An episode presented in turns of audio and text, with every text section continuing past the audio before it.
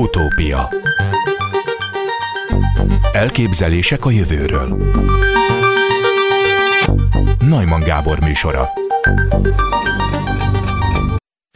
Az Ötvös Lóránt Kutatói Hálózat, az ELTE és a Pázmány Péter Katolikus Egyetem Serdülőkori Fejlődés Kutatócsoport vezetője és az ELTE PPK egyetemi tanára dr. Kovács Ilona irányításával online kérdőíves módszer alkalmazásával végzett vizsgálat keretében a kutatók az emberi képzelet működésének az életkorral összefüggő változását tanulmányozták.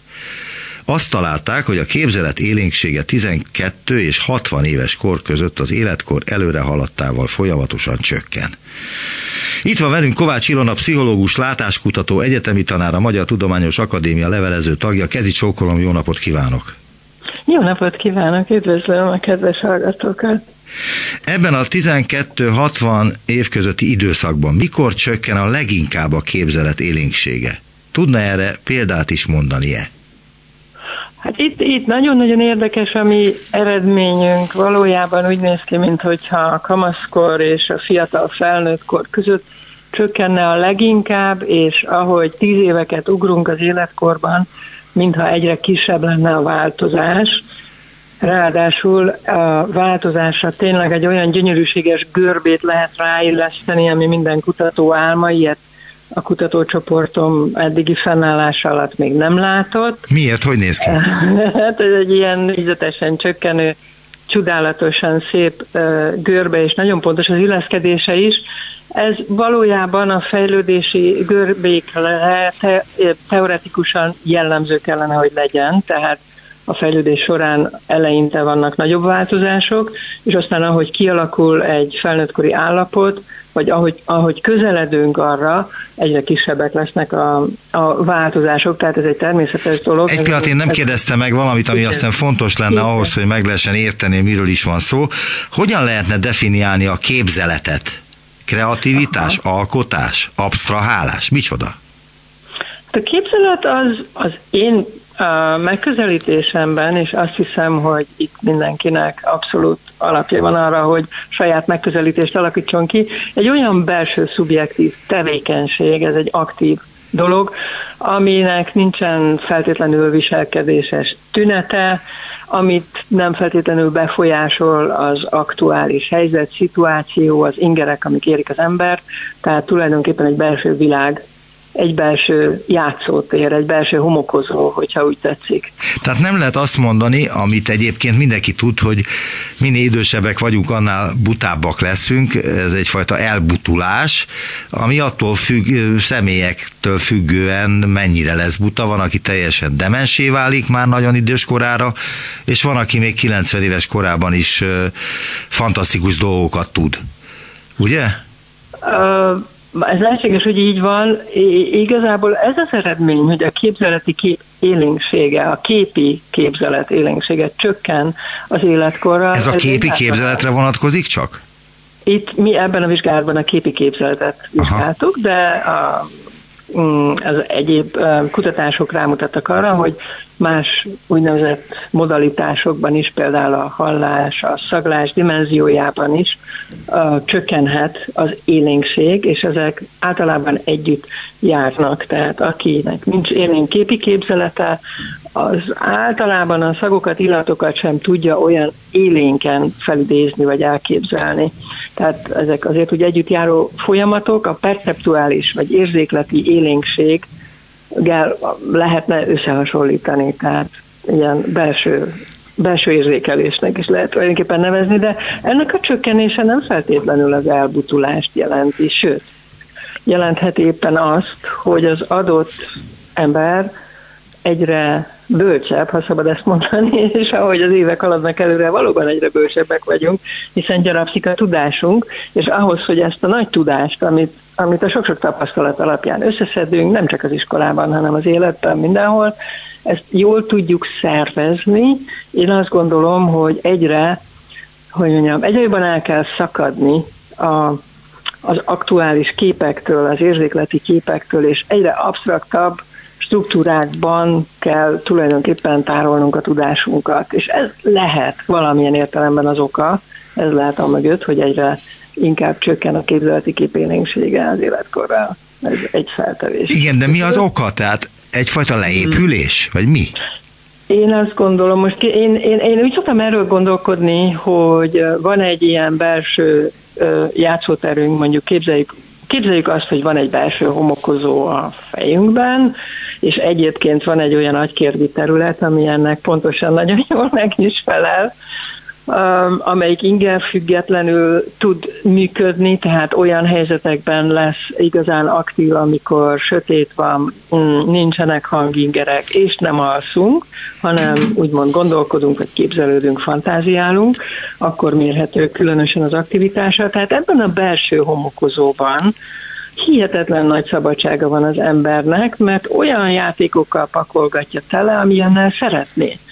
Tehát aki inkább szeretné képi elemekkel, gazdag érzékleti modalitással, színekkel, szagokkal, hangokkal teli rakja a homokozóját, az megteheti ezt, rakhat bele olyan elemeket, emlékeket, amikből utána, mint egy egy, egy legó készletből föl tudja építeni később a képzeleti képeit, de hogyha az illetőt nem annyira izgatják ezek a dolgok, hanem inkább, um, inkább mondjuk um, írni szeret, vagy, vagy mondjuk matematikai képletekkel dolgozni, vagy bármi más nagyon absztrakt uh, dologgal foglalkozik, akkor rakhat bele absztrakt elemeket is, és, és akkor azokkal lesz a tele homokozója, azokat tudja építgetni a továbbiakban. Tehát inkább azt mondanám, hogy az elemek, amiből mi a gondolkodási folyamataink során és a képzeleti folyamataink során, amelyek között szerintem olyan nagy különbség nincs egyébként, építkezünk, azok lehetnek eltérőek a különböző életkorú egyének esetén. Azt mondja, hogy gondolati folyamok, folyamatok és a képzelet között Igen. nincs nagy különbség. De van, azért mégis valamekkora különbség van, nem? Az igen, nyilván van. Persze erről körülbelül semmit sem tudunk jelenleg, uh-huh. mert ennél nehezebben mérhető, megközelíthető funkciója nincsen az embernek, mint a képzelet vagy a gondolkodás. Vannak olyan emberek, akiket mm, neveznénk a mai neurológiai terminológia szerint. Ez azt jelenti, hogy fantázia hiánya áll fenn náluk. Igen. igen. Mert az, az, az fosztó uh-huh. képző. Pontosan, így van. Ez a, ez a kis kifejezés, ez nem olyan nagyon régóta létezik. Egyébként 2015-ben Adam Zeman, egy Nagy-Britániában az Exeteri Egyetemen dolgozó neurológus kutató találkozott egyszer egy beteggel, akinek mm, egy egyszerű koronária műtéte volt, valami komplikáció fellépett, és ez valahogy a virálátás zavarát okozhatta az agyában, aminek a következtében az illető elvesztette a képi, képzeleti ö, képességét. Ez hogyan ez nyilvánult meg, akkor ezt tessék elmagyarázni, legyen szíves. Ez föltűnt neki, ő erre így panaszkodott, hogy, hogy korábban, amikor szerette volna mondjuk elképzelni a a kutyáját, hogy hogyan szaladgál, akkor ez úgy sikerült, vagy szerette volna elképzelni, hogyha most elindul Londonban és tesz egy sétát, akkor milyen épületek lesznek majd ott útközben, vagy milyen milyen lesz az idő, esni fog, vagy nem, elképzelni azt, hogy milyen, amikor egy tóvizét fodrozza a szél. Ja, igen, de teljesen evidens dolgokat is, hogyha arra gondolok, igen. hogy hogy néz ki a kocsim, és becsukom a szememet, akkor uh-huh. elvileg azt valamilyen látom. módon látom. Uh-huh. És akkor igen. ennél a, a fantáziás páciensnél igen. ő nem látott semmi ilyesmit, amikor hát neki ez feltűnt, tehát ő, ő a műtét előtt látta, és utána úgy jött ki a, a, a műtéti szobából, hogy, hogy nem volt többé ilyen képzeleti képe. És mi történt és ezután? És ezután azért ő valamennyire rendbe jött, mert az egy hihetetlen jól tud regenerálódni, de ami, ami egy nagy fordulat volt a mai képzetkutatásban az az, hogy Adam Zeman professzor erről az esetről írt egy cikket, amiben beszámolt a képzelet elvesztéséről ezt a cikket elég sokan elolvasták, ugye megjelent több tudománynépszerűsítő fórumon is egy rövid hír róla, és, és elég sok ember jelentkezett utána a professzornál azzal, hogy hát ez nagyon érdekes, én nem is tudtam, hogy másoknak van képzeleti képe, mert nekem már amióta az eszemet tudom nincs. Tehát elég sokan megkeresték azzal, hogy náluk nem elveszett a képzeleti uh, képesség, hanem, hanem nem is volt. Tehát ők így születtek, így nőttek fel, és akkor és akkor ebből elindult egy ma nagyon népszerű kutatási irány, az a fantáziások kutatása. A képzelet kutatása ismét egy picit um, népszerűbbé vált, ez azért szokott népszerűségéből veszíteni, mert nem könnyű a képzeletet vizsgálni, mert ugye ennél szubjektív egy jelenség nincs is gyakorlatilag. Um, tehát, hogy módszertanilag nem annyira egyszerű ez a dolog, de a sok a fantáziás jelentkező révén azért mégiscsak sikerült egy kicsit közelebb kerülni a, a megértéshez, bár én nem mondom azt, hogy, hogy, hogy már értjük, hogy miről van pontosan szó, és... Megpróbálom egy kicsit kérdésekkel is segíteni, hogy, hogy, hogy kiderüljön. Jó. Tehát a képzelet, most idézek, a képzelet működésére irányuló vizsgálatok eddig elsősorban arra fókuszáltak, hogy valamilyen módon megragadják és mérhetővé tegyék ezt a szubjektív jelenséget, írják önök Pontosan. ebben a tájékoztatóba. Uh-huh. De aztán végül is sikerült, mert az egész felmérés, vagy ez a kutatás, amit folytattak, ennek van eredménye, és vannak uh-huh. résztvevői. Hogyan válik mérhetővé a képzelet? Hogyan tették önök mérhetővé a képzeletet?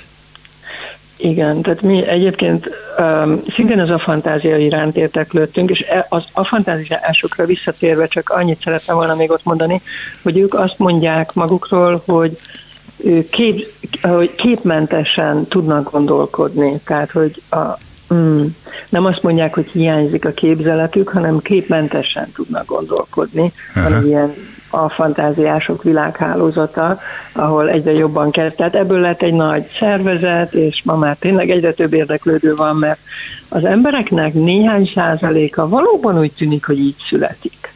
Nem tudjuk pontosan. Tehát, hogy nincsen fantáziája, nem tud elképzelni olyan uh-huh. dolgot, amit nem lát, amit nem hall, amiről nem olvas? Igen, igen, és ugye ezt ők nem feltétlenül tudják, hiszen honnan tudnák, hogy a másik meg tud ugye a színtévesztés, a színlátás zavara sem könnyen derül csak amikor elkezdődik a színek megnevezgetése, de itt ugye ez, ez, egy, ez még ennél is a szubjektívebb, tehát még a színlátásnál is szubjektívebb dolog, Úgyhogy ez nem szokott olyan nagyon kiderülni, hogy valakinek legfeljebb úgy, úgy azt mondják rá, hogy na hát nincsen ennek fantáziája, de az, hogy, hogy tényleg hiányzik ez a képesség, az nem szokott igazából arra nem szokott fényterülni.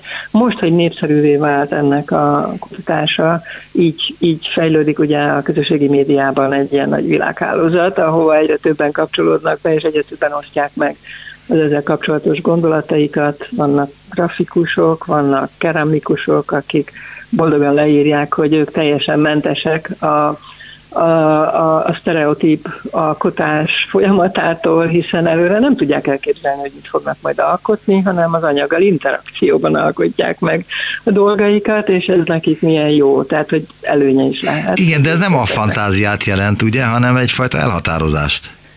Az a, hát ők nem tudják előre elképzelni, hogy... De nem is akarják, ők azt szeretik, hogy ott a kezük uh-huh. között alakul ki valami amiből aztán a képzeletükkel előállítanak Igen. valami olyat, ami aztán mm. formát nyer, és lesz valami tartalma.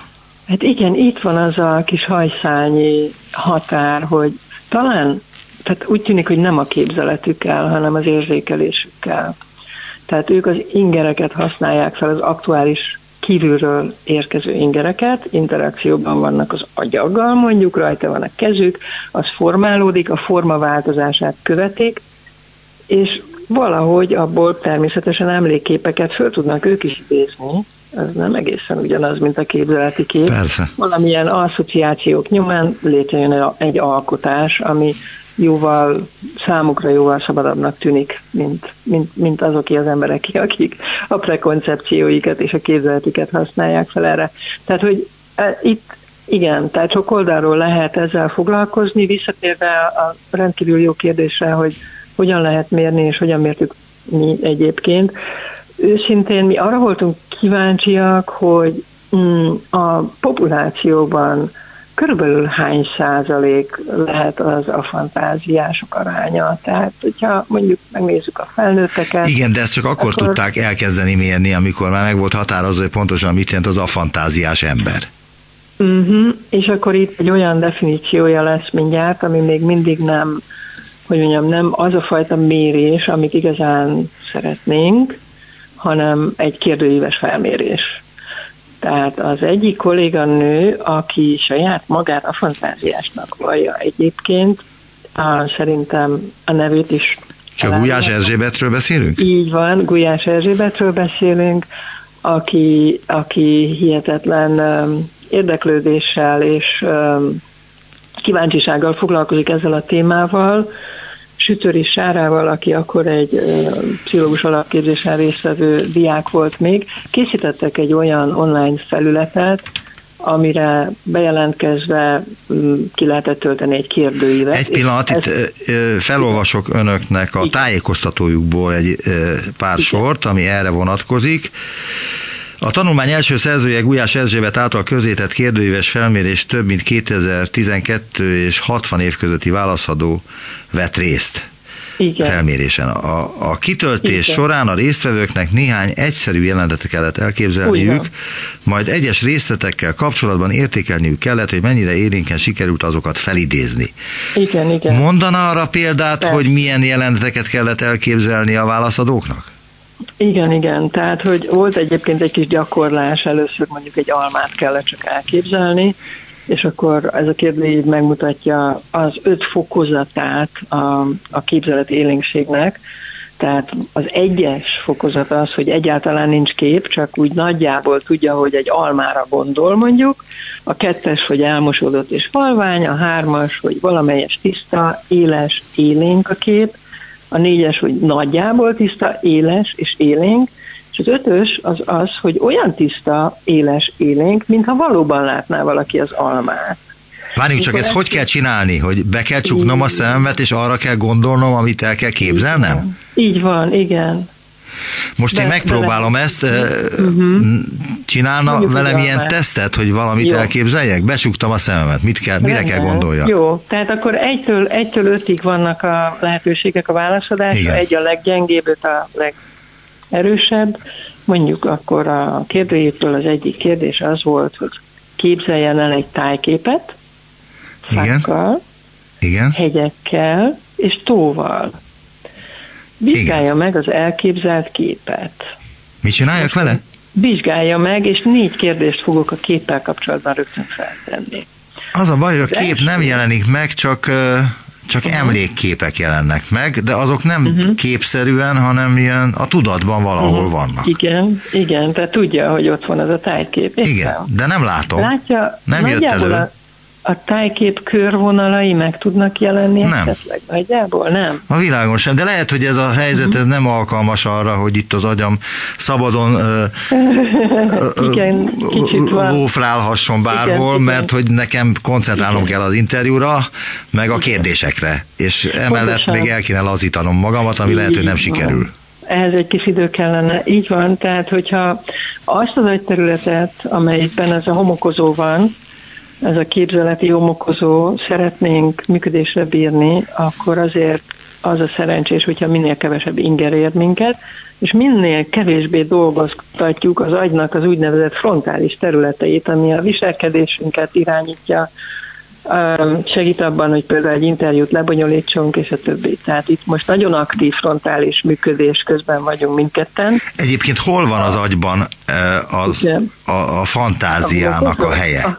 Az amigdalában? Hát nem, biztos, nem. A, a képzelet kutatók már gyakorlatilag a 70-80-es évek óta azt gondolják, és, és még... Találgatok. Igen. Közelebb vagyok, vagy nem? Hippocampusnak sok köze van egyébként az emlékezethez. Tudom, az emlékezet egyik nem központja. Rossz, nem rossz találgatás, de a 70-es évek óta gyakorlatilag az az elképzelés uralkodik a képzeletkutatásban, amivel én személyesen nem értek egyet, hogy a látórendszer hagyja végre a képzeleti működést is a képi képzelet esetén. A látórendszer egy elég, elég komoly hierarchiába rendeződik az agyunkban. Van egész alacsony szintje, és van nagyon magas szintje. Erről nagyon keveset tudunk, legalábbis a szemész professzorokkal már készítettem interjút, és ők addig pontosan tudják, hogy a, a látóidegre megérkezik a kép, de az, hogy utána mi történik, arról fogalmuk sincs. Hú, az egy külön adás lehetne, tehát hogy azért, azért elég sok ismeretünk van. Épp azért van nagyon sok ismeret a, az emberi látásról is, mert a látásnak legalábbis az alacsonyabb agykérgi szintjeit nagyon, tehát nagyon, az nagyon pont ugyanúgy működik, mint az egérben, patkában, macskában, kutyában, egyéb gerincesekben, a primátákban, majmokban, tehát hogy az állatmodell ebben az esetben kifejezetten jól használható, és azért, amikor még nem tiltották be az állatokon végzett neurofiziológiai vizsgálatokat, legalábbis a magasabb rendű gerinceseken végzetteket, addig hihetetlen mennyiségű Most ezekre egyáltalán tehát ezekre hát. tiltás van teljes egészében? Tehát egyenként, hát, tehát nem, tudom, hogy itt van egy engedélyeztetés egy igen. különböző állatkísérleteknél, de szoktak engedni egy-két állatkísérletet, amely akár még főemlősre is vonatkozhat. Hát igen, csak az alapkutatás ugye nem feltétlenül kapja most már meg ezt az engedélyt, és, és uh-huh. természetesen az állatvédők is tiltakoznak, hogy Világos. pusztán a tudomány kedvéért ne tegyük ezt mondjuk egy makákó majommal. És hogyan lehet csökkenteni, vagy hogyan lehet csökkenteni az a fantáziát, illetve van-e olyan gyógymód, ami segíti a képzeletet? ja, ja, most nagyon nagyot ugrottunk, tehát igazából az imént említettem, hogy az afantáziások azt gondolják, hogy hogy ők tulajdonképpen megszabadultak attól, hogy képileg kelljen gondolkodniuk, és tudnak máshogy. Én azt gondolom szintén, hogy a, annak, hogy nincs felidézhető képi képzelet, sok oka lehet. Ugye az egyik, amiről mi a cikkünkben beszélünk, ez a fejlődési a fantázia, tehát hogy természetes módon az életkor előre haladtával a képzeti kép élénksége csökken, nem feltétlenül vész el, de az élénkség úgy tűnik, hogy átlagban legalábbis csökken, maradnak közöttünk élénk képzeletű emberek. Igen, de azzal magyarázta ezt a csökkenést, Igen. legalábbis egyik oldaláról, hogy Igen. azért van, mert hogy egyre tapasztaltabbak, egyre több emlékkel rendelkezünk, tehát a képzeletünk uh-huh. az szűkül. Szűkül az egyre, több, egyre nagyobb mennyiségű tapasztalatnak a szervezésére céloztam én, tehát most gondoljuk el, hogy hogy az ember dokumentálni szeretné mondjuk az életét, és akkor az elején elkezd fényképezgetni, gyűlnek, gyűlnek a képek, és ez egy teljesen áttekinthetetlen uh, halmazzá kezd válni, ahhoz, hogy ezt a rengeteg képet valahogy meg tudjuk szervezni, absztrahálnunk kell. Tehát mondjuk kategóriákba kell rendezni őket, hogy na itt vannak azok a képek, amikor a kutyámmal játszhatnám, vagy ott vannak azok a képek, amikor dolgozom, és a többi, akkor lesz egy ilyen kategória, és a kategóriát elkezdjük szépen felhasználni úgy, hogy kiátlagoljuk azokat a képeket, amik ebbe a kategóriába tartoztak, és egy idő után már csak a neve marad meg a kategóriának. Tehát egy ilyen jellegű abstrakciós folyamatot céloztam, amiben gyakorlatilag a korábban az érzékleti tapasztalatokon alapuló tudásunkat próbáljuk a fejünkben úgy megszervezni, hogy az élet hosszon át tudjuk használni. Mert ha olyan nagyon sok kép van, az nem biztos, hogy a, jól fogjuk tudni az emlékezetünket használni. Hát de hogyan ez tudjuk ezt redukálni? Tehát, hogy hogyan, azt nem tudom. Az sehogyan se. Hát ha látok valamit, akkor vagy megjegyzem, vagy nem jegyzem meg. És ha megjegyzem, akkor hogy tudom uh-huh. azt eltüntetni, sehogy se. Uh, elképzelhető egyébként, hát tudatosan nem biztos, de ugye említettük azt az illetőt, aki akit Adam Zeman vizsgált, aki egy... Ahonnan az afantázia született. Uh-huh. Igen, tehát egy trauma folytán vesztette el a képzeleti képességét. Úgy tűnik, hogy vannak olyan emberek, akik pszichés trauma után ugyanígy el tudják veszíteni a képzelet és emlékezeti képeiknek az élénkségét. Ez adott esetben védheti őket attól, hogy a kellemetlen emlékek. Hogy traumá, traumá legyen újra attól a képtől, amiben részük volt. I, I, igen, mert az érzékleti rész az, az, az, az tud nagyon élénk lenni, akkor újra átéli, újra előjön az összes érzelmi vonzata a jelenetnek, míg hogyha az agy ezt a részét letiltja, és csak esetleg megmarad valamilyen uh, szavakban elmondható vázlata annak a dolognak, az már nagyon messze van az érzelmektől. És ez védheti adott esetben a pszichés működést egy, egy ilyen pszichés trauma után. Úgyhogy így elképzelhető, hogy az agyunk képes csökkenteni a nélkül, hogy mi erről tudnánk, tehát a belső folyamatainknak a jelentés részéről ugye nem feltétlenül van tudomásunk, különösen az, az érzékleti jellegű dolgokkal kapcsolatban kevés a, a tudatos mozzanat. Úgyhogy én ezt tudom képzelni. Nagyon szépen köszönöm az interjút. Kovács Ilona, pszichológus, látáskutató, egyetemi tanára, a Magyar Tudományos Akadémia levelező tagja volt a vendégem az utópiában. Kezi csókolom viszont hallásra. Én is köszönöm a beszélgetést. Viszont hallásra minden jót. Utópia Utópia Elképzelések a jövőről Najman Gábor műsora Egy speciális gyógyszerkoktéllal elvileg akár 50%-kal is növelni lehetne a várható élettartamot, Nyilatkozta ezt Vellai Tibor, az ELTE genetikai tanszék tanszékvezető professzor a 2019-ben, és akit most az utópiában is üdvözölhetek. Jó napot kívánok! Üdvözlöm Nagymanul, és üdvözlöm a hallgatókat is. Hogy is van ezzel a gyógyszer koktéllal? Hát az egy tematikus kijelentés volt annó egy gyógyszerkoktél. A kijelentésem alapvetően arra irányult, hogy ezek az évek azok, amikor úgy néz ki, hogy sikerül megértenünk az öregedési folyamatnak a mechanizmusát. Ugye elég nagyon sok olyan gént sikerült azonosítani, amelyik befolyásolják a folyamatot, de nem a mechanizmust képviselték. Tehát nem azt a biokémiai masinériát, ami magát az öregedési folyamatot vezérli a sejtjeinkben, és hát ez egy 30 éves adóssága volt a tudománynak. Még, ki, még 2010-ben is, amikor megjelent a Nature-ben egy összefoglaló review, akkor a terület nagyjai teljesen egyértelműen nyilatkozták azt, hogy nagyon sok mindent tudunk az öregedési folyamatról, egy izgalmas dolgot nem, és pedig az, hogy mitől is öregszünk pontosan.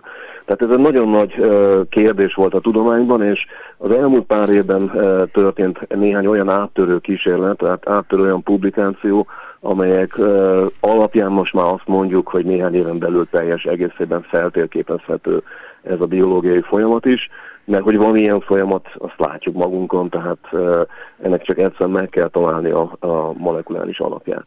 Alapvetően erre szolgált a, a akkori megjegyzésem, és hogyha megértjük a, öregedés majd mechanizmusát, akkor onnantól kezdve már nem lesz messze az az idő, amikor ezt a mechanizmust befolyásolni tudjuk, csökkenteni tudjuk az öregedési folyamat rátáját, vagy akár szélsőséges esetben akár meg is állíthatjuk.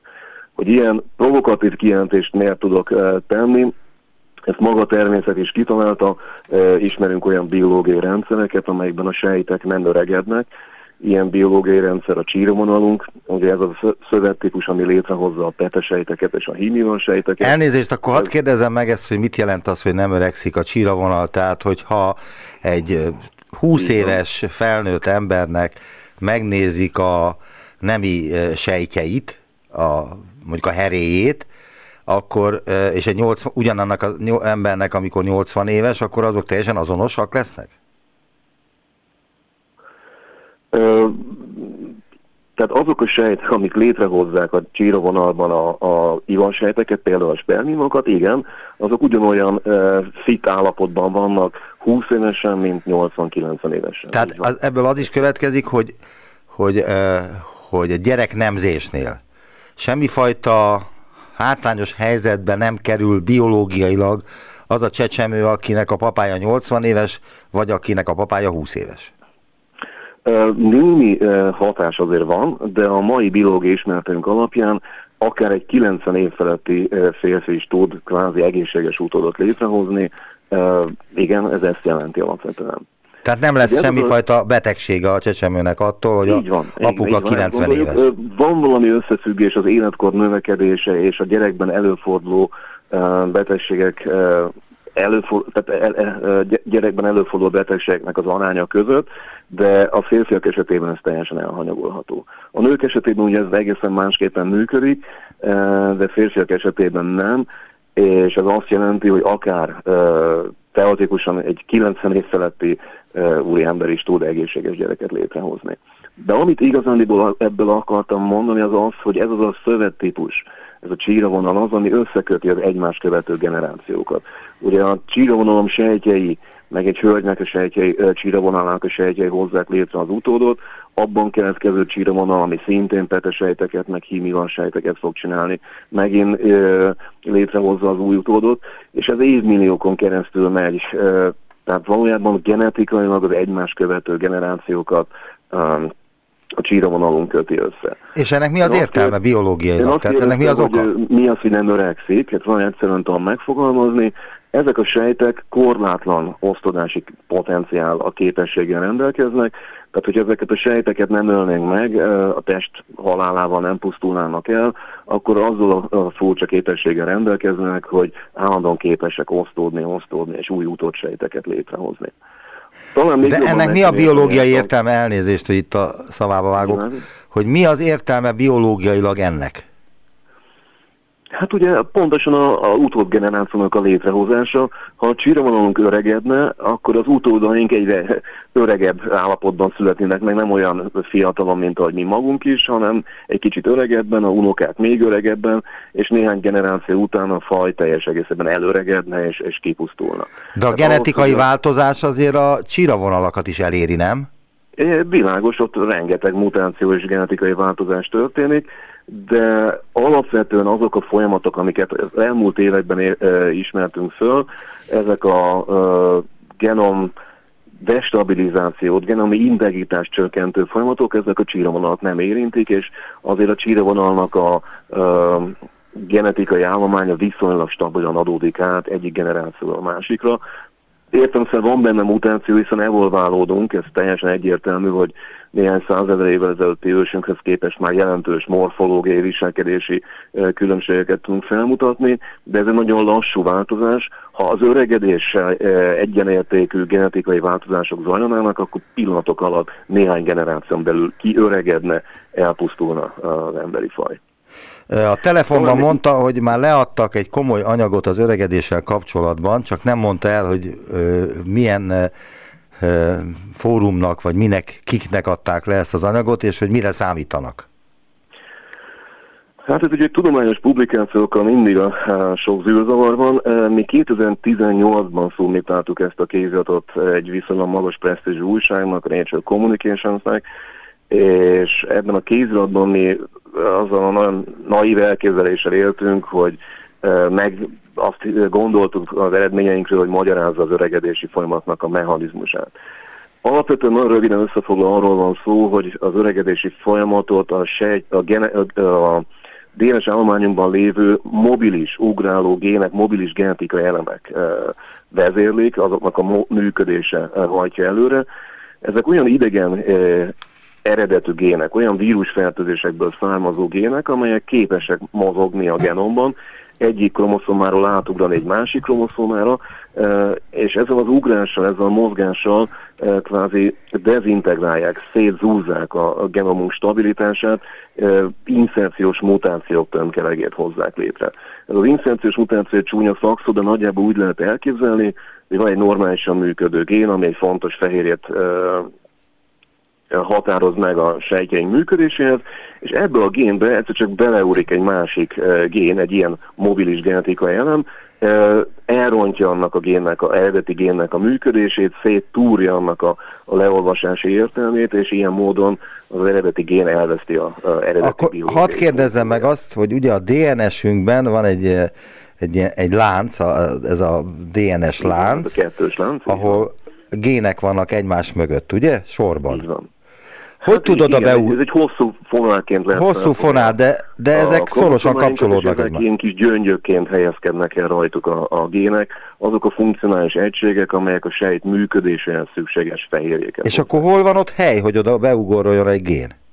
Hát ez egy, ugye minden gén bizonyos, hogy mondjam, mérettartományjal rendelkezik, több ezer vagy több százezer nukleotid építő egységnek a együtteséből épül föl, és ott hát bőven van hely arra, hogy ennek a gének a kellős közepébe akár beleugoljon egy, egy másik gén, egy ilyen ugráló gén, és ez a beugrás ugye az eredeti génnek a funkcióját elveszti. És e, Elvesztésével. ez az ugráló gén tehet az öregedésről?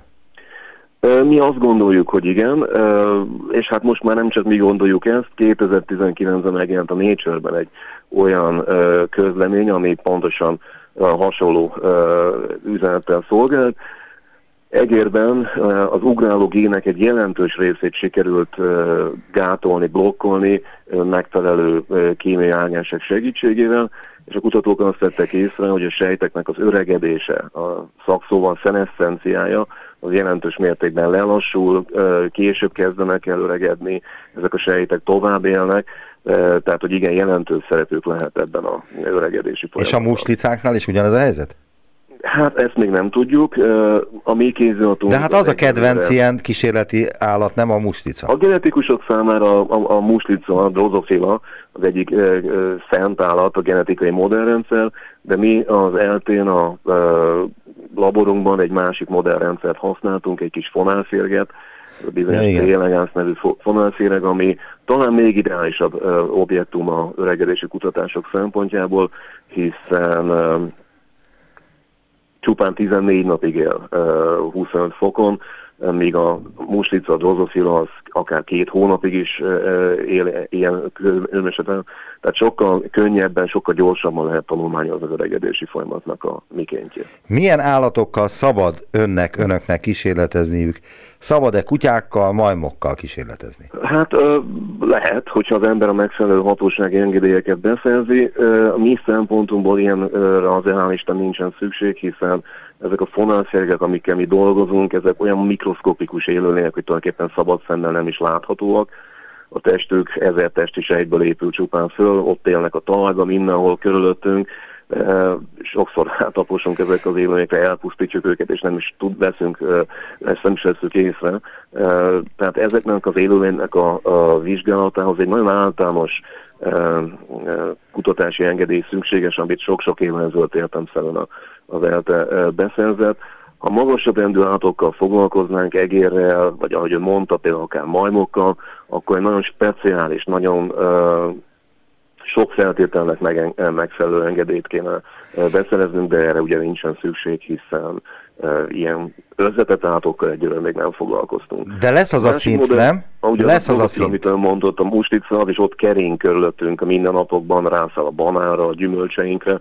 Ez is egy olyan élőlény, amit kvázi büntetlenül uh, tudunk bezárni, és hát büntetlenül tudjuk nézni az élettartalmát annak függvényében, hogy milyen géneknek a működését változtatjuk meg. Professzor úr, de ugye lesz az a szint, amikor már szükség lesz kutyákkal, vagy majmokkal van. kísérleti ö, helyzetet előidézni, mert hogy az, hogy az emberen kipróbálják, ahhoz szükség van, hát mondjuk főemlősöket is ezeknek a kísérleteknek alávetni. Ez még nagyon messze van. Tehát ahogy most uh, látjuk a világot, uh, lett egy felismerés, ami azt mondja, hogy a genomunk jelentős részét alkotó ugráló gének, mobilis genetikai elemek.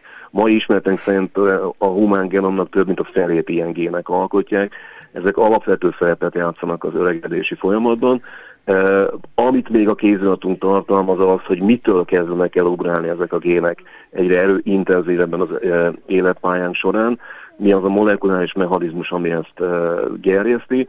Ha ezt is megismertük, és kvázi most már látjuk az öregedési folyamatnak a mechanizmusát, és ez még mindig néhány év, mire az ugye átmegy a tudományos köztudatba, akkor ugye elkezdhet, elkezdhetünk magasabb rendülőnyekkel, egérrel, a kutyával foglalkozni kísérletesen, és hát én azt mondom, hogy ahhoz, hogy arra gondoljunk, hogy a humán élettartamnak, a, tehát az humán öregedési folyamatnak a sebességét, rátáját manipuláljuk, az is akár célkeresztbe kerülhet, de ez egy viszonylag hosszabb folyamat, akár 5-10 éves vagy még több időt igénylő intervallumban van szó. A Max Planck... számára ez egy fontos történés lesz, hiszen ha Igen. valaki ebben a folyamatban érdekelt, akkor ugyanazt teszi, mint a mai orvostudomány, mi tulajdonképpen az öregedési folyamat csökkentésével az összes öregkori betegség szimultán, paralel késleltetését szeretnénk megvalósítani, és majd annó egy ilyen healthy aging, egy egészséges öregedés állapotot megteremteni. De ahogy mondtam, ez még nagyon arrébb van, ez 5-10 éves távlatokban nézzük. Ma még modern rendszereken, ma még tehát jelenben 2021-22-ben még egyszerű modern rendszerekben, néhány év múlva már bonyolultabb emlős rendszerekben, és aztán 5-10 év múlva akár humán rendszerekben is lehet ezeket a folyamatokat, folyamatokat tanulmányozni, és nem csak genetikai, hanem akár farmakológiai eszközökkel befolyásolni. A Max Planck intézetben volt egy kísérlet, amikor is három komponenst összeadtak, hogy az öregedést tanulmányozzák. Lítiumot, trametinibt, ami rákgátló, és rapamicint, ami immunerősítő. Ezt most a koronavírus kapcsán meg is ismerhettük ezt a nevet. Mi volt az eredmény? Hát ennek a három anyagnak a együttes használata koktélja, az viszonylag jelentős mértékben növelte a kezelt élőlénynek a, a élettartalmát, és ezek a ágensek, amiket most említett, ezek már régóta bevezetett termékek a humán gyógyászatban, tehát sokunkban felmerülhet az a gondolat, hogy nem csak állati modellekben, hanem akár emberi alkalmazásra is ezt lehetne használni olyan célból, hogy az élettartalmunkat megnöveljük. Ugye a rapamicin az egy immunszupresszáns, a másik két anyag is egy-egy betegségnek a kezelésében játszik szerepet, és a kutatók abból indultak ki, hogyha ez a humán gyógyászatban már ismert és elfogadott, bejáratott gyógyszereknek a együttesét használjuk, akkor az jelentős mértékű élettartam növekedést tud előidézni. Világos, humánban még, emberben még ilyen kísérlet nem zajlott, ez a kísérletet idézőbe teszem, hiszen az emberi élettartam viszonylag hosszú, tehát 20-30-40 éves távlatban lehet ilyen változásokat megnézni, de ami az igazi értelme volt ezeknek a kísérleteknek az az, hogy a használt modellrendszer, és itt egér volt, amit, amire ezt kipróbálták, az egérnek az élettartalmát jelentős mértékben sikerült, akár 50%-kal sikerült megnövelni ezen humán gyógyszerek kombinált használatával, és ez egyértelműen azt mutatja, hogy a DNS-ünkben lévő élettartam potenciál az, az, az nem egy fix 70-80 év, amire, az, amire azt hinnénk, hogy ugye most a emberi fajnak az élettartama kb. E körül van, hogy ennyi, ennyi jutott és nem lehet több, ezt biza igen jelentős mértékben lehet növelni, akár 50 vagy akár még több uh, nagyobb százalékkal ezt a élettartalmat a jövőben akár uh, megnövelhetjük. Egy konkrét uh, ijesztő példát hagy mondjak erre, van néhány olyan társadalom, ahol egészen elképesztő életfeltételek uralkodnak, és ma Monakóban, ahol hát mindenki a, a luxus uh, szintjén él, a férfiak várható élettartalma 93 év, és a hölgyek ennél 5-7 évvel tovább élnek. Egyértelműen mutatja azt, hogy az emberben lévő élettartam potenciálnak a határát nem értük el, ezt tovább lehet növelni, és hát ugye a elmúlt évek trendjei alapján ez folyamatosan zajló esemény is. Nem véletlenül van az, hogy ennek nagyon komoly társadalmi hatásai vannak. A nyugdíj korhatár folyamatos emelkedése, egyre egy több az idős a társadalmunkban, tehát a populációknak az előregedése, ezek mind-mind olyan tényezők, amik ezzel szorosan összefüggő faktorok. Akkor az öregedés is bizonyos szempontból pénzkérdés, ezt azért mondom, mert a világ leggazdagabb embere, Jeff Bezos azt nyilatkozta, hogy vagyonának nagy részét az öregedés kutatására kívánja fordítani. Tehát pénzkérdés, hogy a kutatók megtalálják az öregedés okait? Hát mondom, most már nagyon ott tartunk, hogy már kezdjük érteni ennek az okait. Ez néhány év múlva át is fog menni a tudományos közéletbe, széles körben el fog terjedni, és akkor már elindulhatnak azok a kísérletek, amelyek ennek az öregedési folyamnak a, a sebességét fogják manipulálni, értem szerint csökkenteni, és ezáltal az élettartamot növelni. Én mégis azt gondolom, hogy ennek az úriembernek, ennek nagyon tehetős úriembernek azonban két küldetése, két megfontolása is lehetett egy ilyen felajánlás kapcsán. Az egyik az, hogy borzasztó tehetős gazdag ember, ugye a világ leggazdagabb személyről van szó, és hát ezt a gazdaságot jellemzően nem fiatalon, hanem középkorban, inkább idősebb korban szoktuk összehozni, beszerezni, és hát ilyenkor az emberben felréndik annak a vágya, hogy bárcsak ne véges lenne az élet, vagy ne olyan véges, hogy Ez a Faust effektus. Év, hanem jelentős mértékben igen. lehessen növelni élettartamunkat, és ezt az óriási vagyont annál tovább lehetne élvezni. Igen. A másik sokkal fontosabb megfontolás azonban szerintem orvosbiológiai megfontolás. Én néhány évvel ezelőtt voltam kint egy párizsi Alzheimer konferencián, és akkor még Sárközi úr volt a francia államelnök, és a konferencia nyitó beszédét, ő tartotta meg, ő azt mondta az ott le, lévő orvosoknak, kutatóknak, hogy felejtsék el az Alzheimer-kornak a, a megértését, ez egyszerűen nem fog működni az elkövetkező években. Először az öregedési folyamat mechanizmusát tárják fel, és majd annak tükrében lehet megérteni sok más öregkori betegséget. És hát pontosan ezt látjuk. Nagyon sok öregkorral kapcsolatos betegséget ismerünk, a rák különböző típusai, a neurodegeneratív betegségek, különböző szödeti atrófiák, fibrózisok, immundeficienciák, a cukorbetegség különböző típusai, és hát ezek azok az öregkori betegségek, amikben jellemzően meg szoktunk halni. Hogy nagyon extrém példát mondjak, az öregkori neurodegeneratív elváltozások egyikét sem tudjuk ma hatékony az Alzheimer, Parkinson, Huntington, egyéb más betegségek, ezek mind-mind egy progresszív, előrehaladó, kvázi gyógyíthatatlan betegségek. Ma még e, tehát csak a tüneti eh, kezelésre van lehetőségünk. És ez a felajánlás valószínű abból a fölismerésből indult ki, hogy nem egyedi betegségeket kell megérteni, eh, sokáig kutatni, feltérképezni a molekuláris hátterét, és annak tükrében egy potens gyógymódot létrehozni, hanem magát az öregedési folyamatot kell megérteni, és annak a az öregedés mond gátlásával, vagy annak a sebességének a csökkentésével az összes öregkori betegség kialakulását egy időleg tudjuk késleltetni, és így lehetőség van arra, hogy az egészséges élettartalmunkat jelentős mértékben megnöveljük.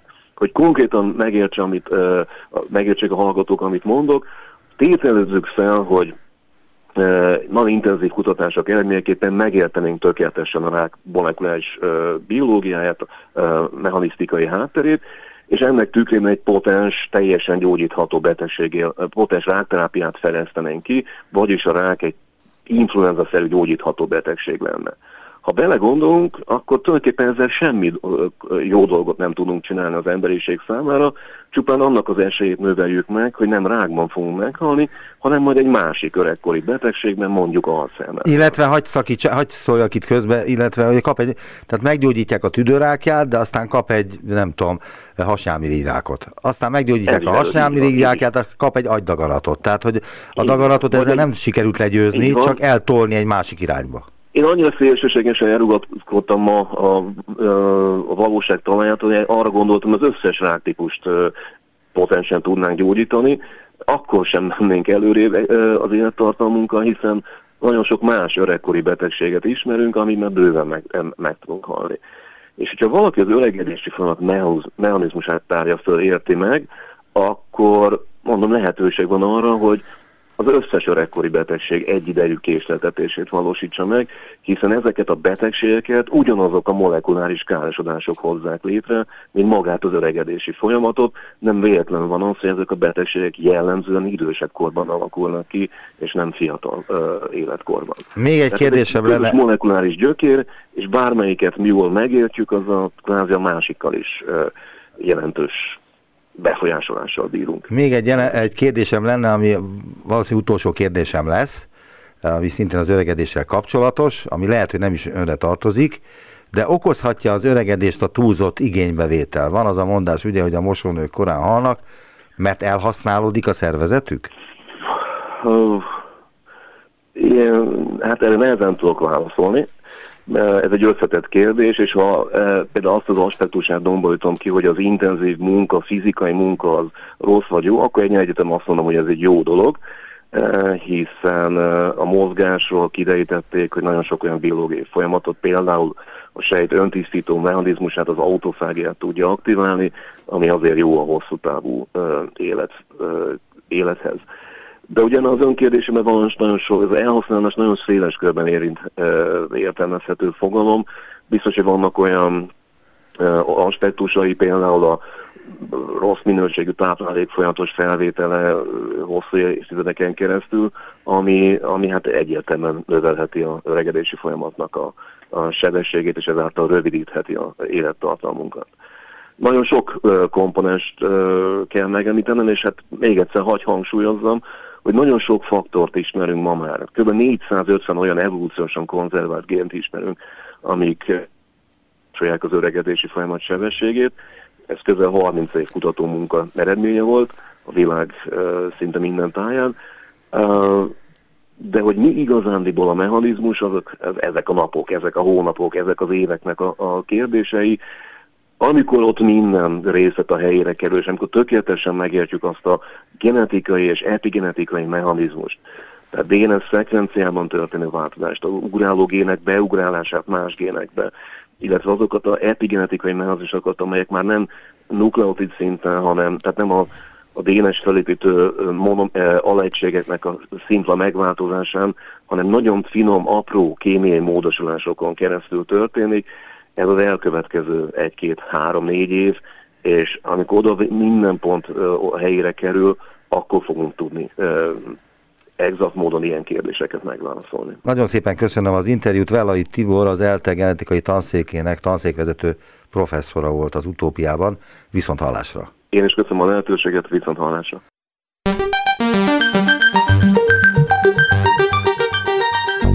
Visszaértünk a jelenbe. Neumann Gábor utópia című műsorát hallották.